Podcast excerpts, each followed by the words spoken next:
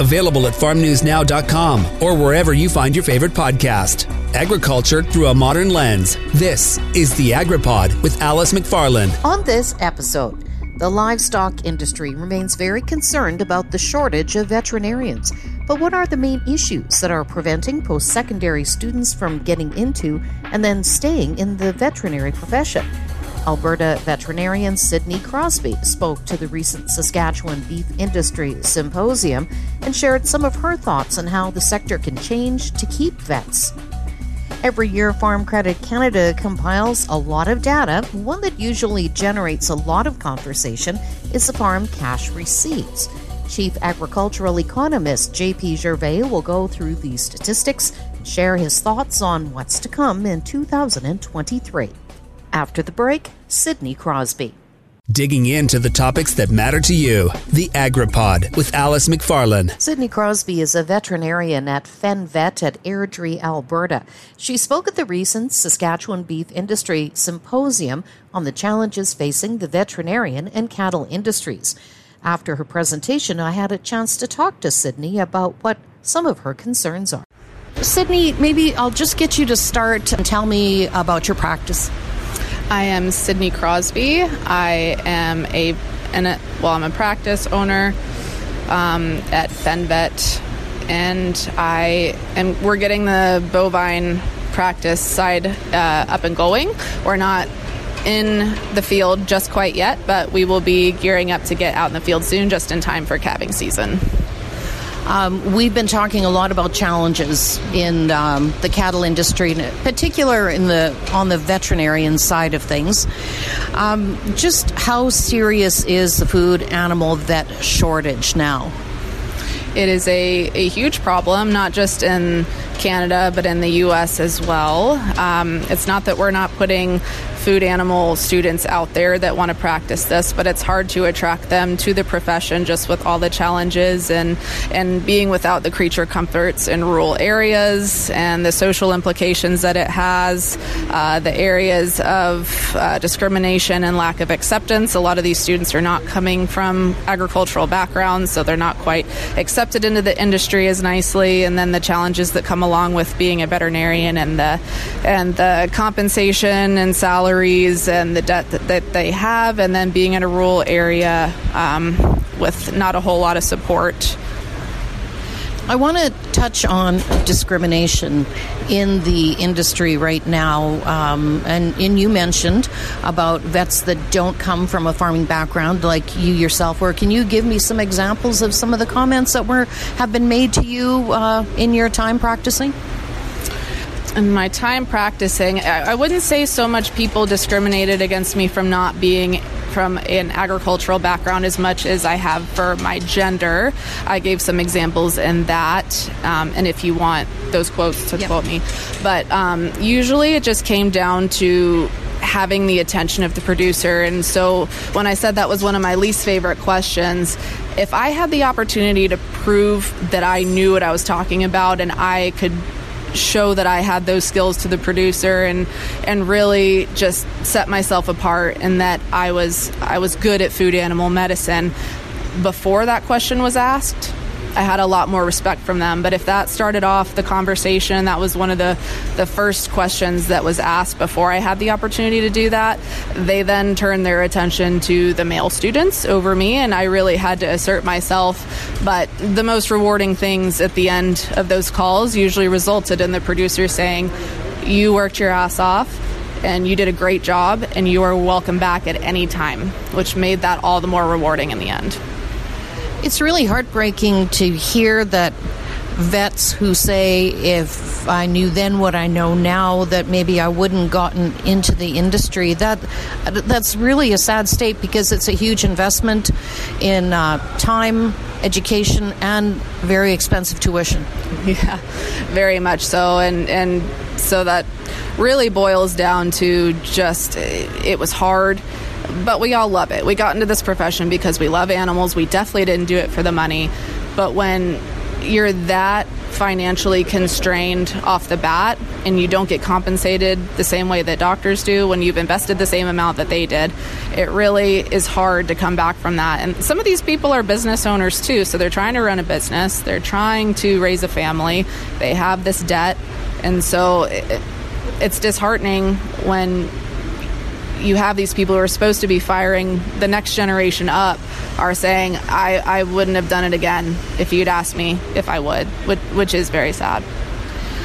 Uh, you had mentioned that vets owe twice of what they earn uh, with expensive tuitions. Can you give us a sense of uh, comparing it to other occupations uh, having to do with health?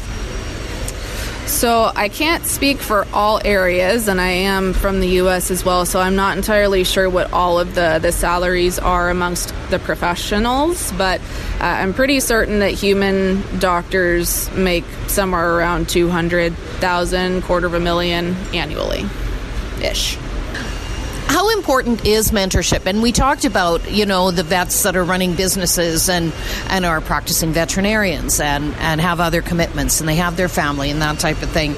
Um, but the mentorship you think is is a, a component that would encourage and keep people in the industry?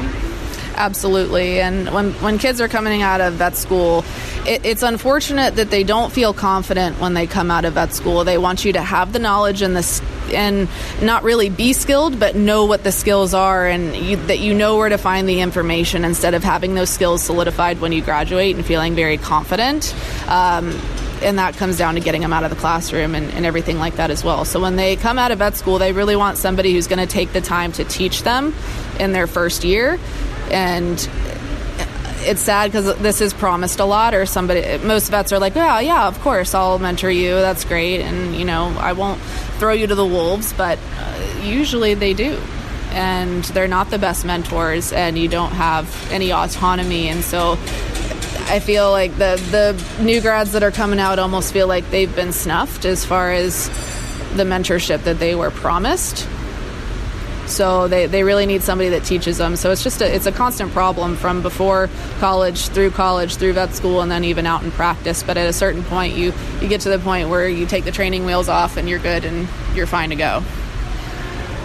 What would you like to see changes made in the vet schools themselves that you think that would uh, would help prepare the next generation of veterinarians? Getting more food animal practitioners teaching. And like I said in, in, my presentation, I think that the Canadian vet schools have some good folks in there, um, but that doesn't hold true at all the vet schools. UGA had had great people as well, but the clinicians that are out there in the trenches that have experienced it themselves, that have left academia and and have been out in practice, are, are some of the best instructors that I had. But the problem is, those people like being out in the trucks. They like doing clinical practice. They don't like being in an academia environment. So there has to be a way to, to compensate them for their hourly rate, have them teach maybe Tuesday, Thursday, one class during the fall semester instead of requiring that they be on site all the time. Um, I think that'd be a great way of. Um, getting more of that into the curriculum and then also getting kids out of the classroom more. Some some material is pretty redundant and i feel like a lot of this could have been consolidated and i feel like uh, veterinarians would feel more confident coming out of school if they were boots on the ground on these operations which is also a good thing that canadian schools do too. They do a really great job of getting their students out in the field more than the us what ways can farmers and ranchers that are looking after their large animals um, that they could be doing more of, perhaps to take a little bit of heat off veterinarians? Uh, I know that some of the things that you talked about is, you know, telemedicine or perhaps consulting or things like that. Are there more things that you think that ranchers could be doing? Uh, really just establishing a relationship with a consulting veterinarian like like you just mentioned um, having that relationship with your vet, having them out, the, the minimum requirement to have uh, a signature for scripts and to have that vet client patient relationship is just one visit a year on the operation to say, I, I know what's going on, I'm familiar with this herd and their management practices, but maybe that involves having the vet out quarterly. Um, some people have the vets out on their place daily and really establishing protocols and, and herd management, all the way from like biosecurity to treatment to um, all the preventative medicine, so that we we have everything set up in place and everything's good to go. And so you don't rely on them to come and deal with the with the issues or the problems. You kind of prevent them ahead of time because you have a really good relationship with your vet and then when you call them, they know exactly what's going on or or how to to help you navigate through it. We've talked a lot about the concerns that are out there right now and uh, the issues that veterinarians are facing and that how that is rolling down to the livestock producer as well. But I don't want to end on a negative note. um, I know a lot of people that are interested in the veterinary profession or in the process of going through that right now, and they're very excited about about the occupation and, and what is it about it that you love and keeps you in it. I, when I came through my upbringing, like I mentioned, I was from a military family and not a farming background. But when I got involved in agriculture, there was a vet science class that was offered for the first time my freshman year in high school. And that's how I got involved in, in agriculture and how my world opened up to it. And so I always wanted to be a veterinarian, but my trajectory sort of changed in that I wanted to be a food animal veterinarian at that point. And so that solved my problem that I got to have a profession that encompasses both of my passions, agriculture and animals. And I love that I am able to make a difference with producers and that I'm able to make their operations more profitable and have a huge part in that. In veterinary school, there's a huge uh, range of personalities and what you might do, but you have everybody from the animal activists to the food animal people, and we get very little credit for what we do, but I will say that the small animal people and people in research or shelter med, they're they're like we save dogs and cats, but they really throw us a bone in saying that it's pretty cool that you're able to keep the food supply safe. And that's that's a pretty awesome position to be in. So I'm very fired up about it. I love data, I love numbers, and you can't change something without measuring it. So I, I think it's kind of a different spin on what most people's impressions are, what vet medicine are, and we're kind of a we're kind of a special group of folks, and I hope a lot of people see that over the next few years, and kids do stay fired up about it. Sidney Crosby is an Alberta veterinarian. After the break, JP Gervais with Farm Credit Canada has the statistics on farm cash receipts for 2022. Digging into the topics that matter to you. The AgriPod with Alice McFarland. Chief Agricultural Economist at FCC is JP Gervais. Uh, JP, um, I understand that the estimate is a jump of 14% from the previous year. Well, we just recently published our you know, our first set of estimates when it comes to gross revenues at the farm level for 2022. Now, 2022 is over, but there's always a lag in between when we actually learn what our revenues at the farm level. So the 2022 estimates actually look very positive, right? And if you take a little bit more of a longer term perspective, go back two years perhaps, you know, since the start of the pandemic and early 2020, you're looking at roughly growth of around 40% in gross revenues all the way up to the end of 2022. And part of the exercise as well was looking at, you know, the growth in revenues at the farm level for 2023. And, you know, it's not as, as large, you know, as, as the increase that we had in 2022. I mean, commodity prices were pretty strong in 2022. We had a good rebound in production as well after a difficult 2021 from a crop standpoint. So, but 2023 looks good. I mean, we're able to sustain the high revenues that we've had. So, you know, for the last couple of years. Now, of course, the one thing is, this is all about gross revenues, right? And the flip side of this, from a profit standpoint, is you know what about farm expenses? And they're going to remain elevated, unfortunately, for most of 2023, I fear. So, what are your expectations for 2023? Continued growth in farm cash receipts, but at a more moderate pace? Yeah, it's a bit of a return to, I wouldn't say normal, because, I mean, I'm not exactly sure what normality looks like right now. I mean, we're in a market where with the war in Ukraine, the uh, the demand for biodiesel, renewable diesel. There's just tons of different things that are happening in the industry, and so we got farm operators and, and owners that uh, need to navigate all of this. But again, if you sit down and look at the national level, as you pointed out, or or in a province like Saskatchewan, for example, where 2022 went up eight percent, another eight percent perhaps in 2023 I think it spells out that we are facing a really strong demand for the commodities that we grow. So that's the good news. I mean, the not so good news is that, you know, the expenses that go along, you know, producing all that food and so forth are going to remain elevated. So that, you know, raises the bar when it comes to challenges for farms to turn a profit and make sure that they manage their efficiency really, really well. Because uh, margins are going to be positive in 2023, but there's a lot of downside risk as well that we perhaps have to account for, and, and I think it raises the bar, as I said, in terms of management skills. And according to the report, uh, the growth in farm cash receipts will be led by grain and then livestock.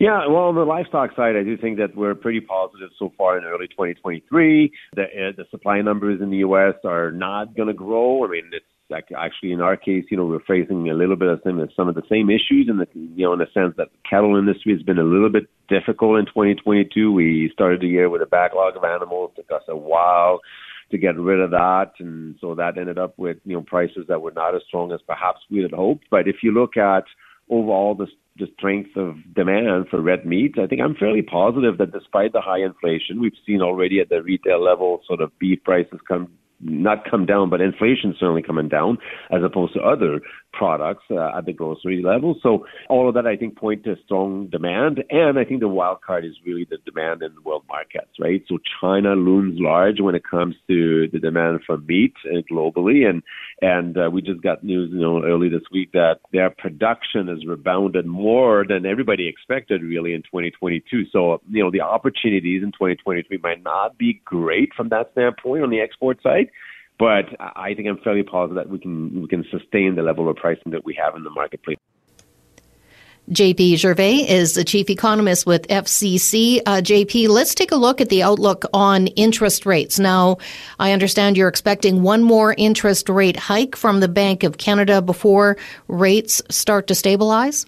Farm owners have made some pretty big decisions, you know, lately in terms of the investment on their farm and so forth, right? So they face a lot of different considerations when it comes to managing financial risk on their farm. And so question number one is always about interest rates. And we think that next week is the Bank of Canada decision. We think that we're going to get a small increase of 25 basis points, but will be done afterwards. You know, this, those are the assumptions that we work with. That's what I communicated as well this week in, in at the Manitoba Ag Days. And, but I think that this is all being priced in already in the marketplace. It's it's what matters is what is expected going forward. We think that the bank's done.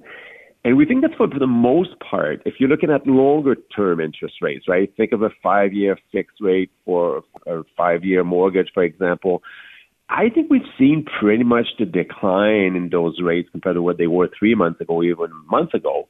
I think we've seen pretty much all the decline that we're going to see in 2023. So basically, my argument is what you have right now in financial markets and the marketplace is perhaps what you're going to have to be looking at, you know, six months from now or even 10 months from now.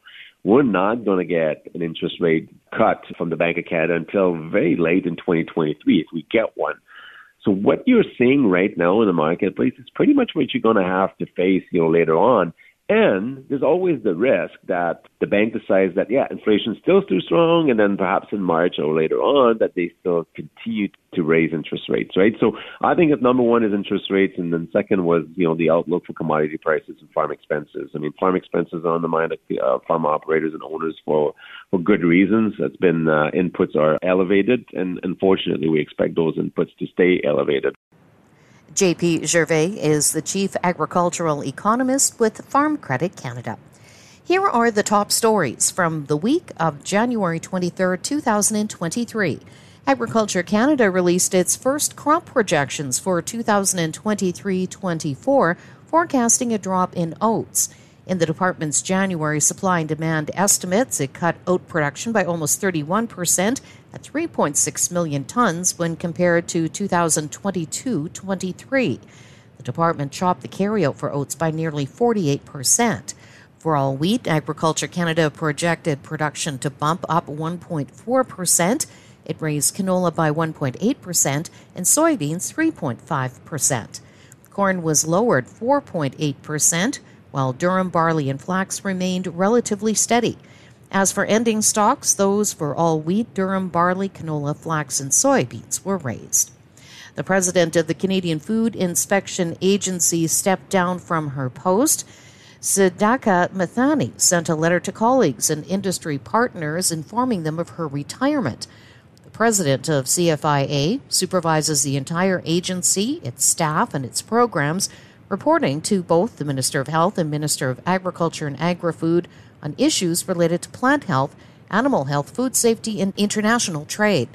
The National Farmers Union and other groups had sent a letter to Agriculture Minister Marie Claude Bibeau in October of 2022 calling for Mithani to be replaced, expressing concern about communications between CFIA and CropLife Canada and drafting regulations regarding gene edited crops. Saskatchewan has frozen Crown land grazing rates. Farmers and ranchers who lease approximately 6 million acres of Crown land under those leases will pay the same rate as last year. Agriculture Minister David Marit also said producers leasing Crown grazing land will be eligible for rent reductions if they're forced to move cattle due to dry conditions during the grazing season. Marit estimates the two programs could cost the provincial government anywhere between $1 million and $3.5 million, depending on weather conditions in the upcoming grazing season. Rancher Keith Day was elected chair of the Saskatchewan Cattlemen's Association at its annual general meeting. Day succeeds Arnold Balicki, who served for three years in that post. The Western Grains Research Foundation is assisting the University of Saskatchewan Department of Soil Science in the purchase of high tech research equipment. The foundation contributed over $800,000 for two isotope mass spectrometers. The equipment will be used to help study how carbon and nitrogen move through the soil and, and help track crop residue decomposition. Nutrients can be traced in different crop residues to see how they affect soil fertility for upcoming crops and quantify the amount of nutrients provided by the residue, which helps predict fertilizer requirements. The new science strategy of the Canadian Grain Commission is responding to the changing needs of the grain sector. Chief Commissioner Doug Chorney says the strategy integrates the science and research goals of CGC, the key issues and challenges currently facing the grain sector. Based on consultations with producer and industry, the focus will be on advances to technology, evolving end uses, climate change, and extreme weather, food safety, and nutrition. The strategy also outlines how CGC will implement those goals. If you like what you've heard, you can rate and review wherever you get your podcasts, and make sure to subscribe to AgriPod with Alice McFarland for more weekly episodes. The AgriPod is produced by Colby Heiss with host and CJVR Agriculture Director Alice McFarland and is a division of the Jim Pattison Broadcast Group. Available wherever you find your favorite podcast and at farmnewsnow.com.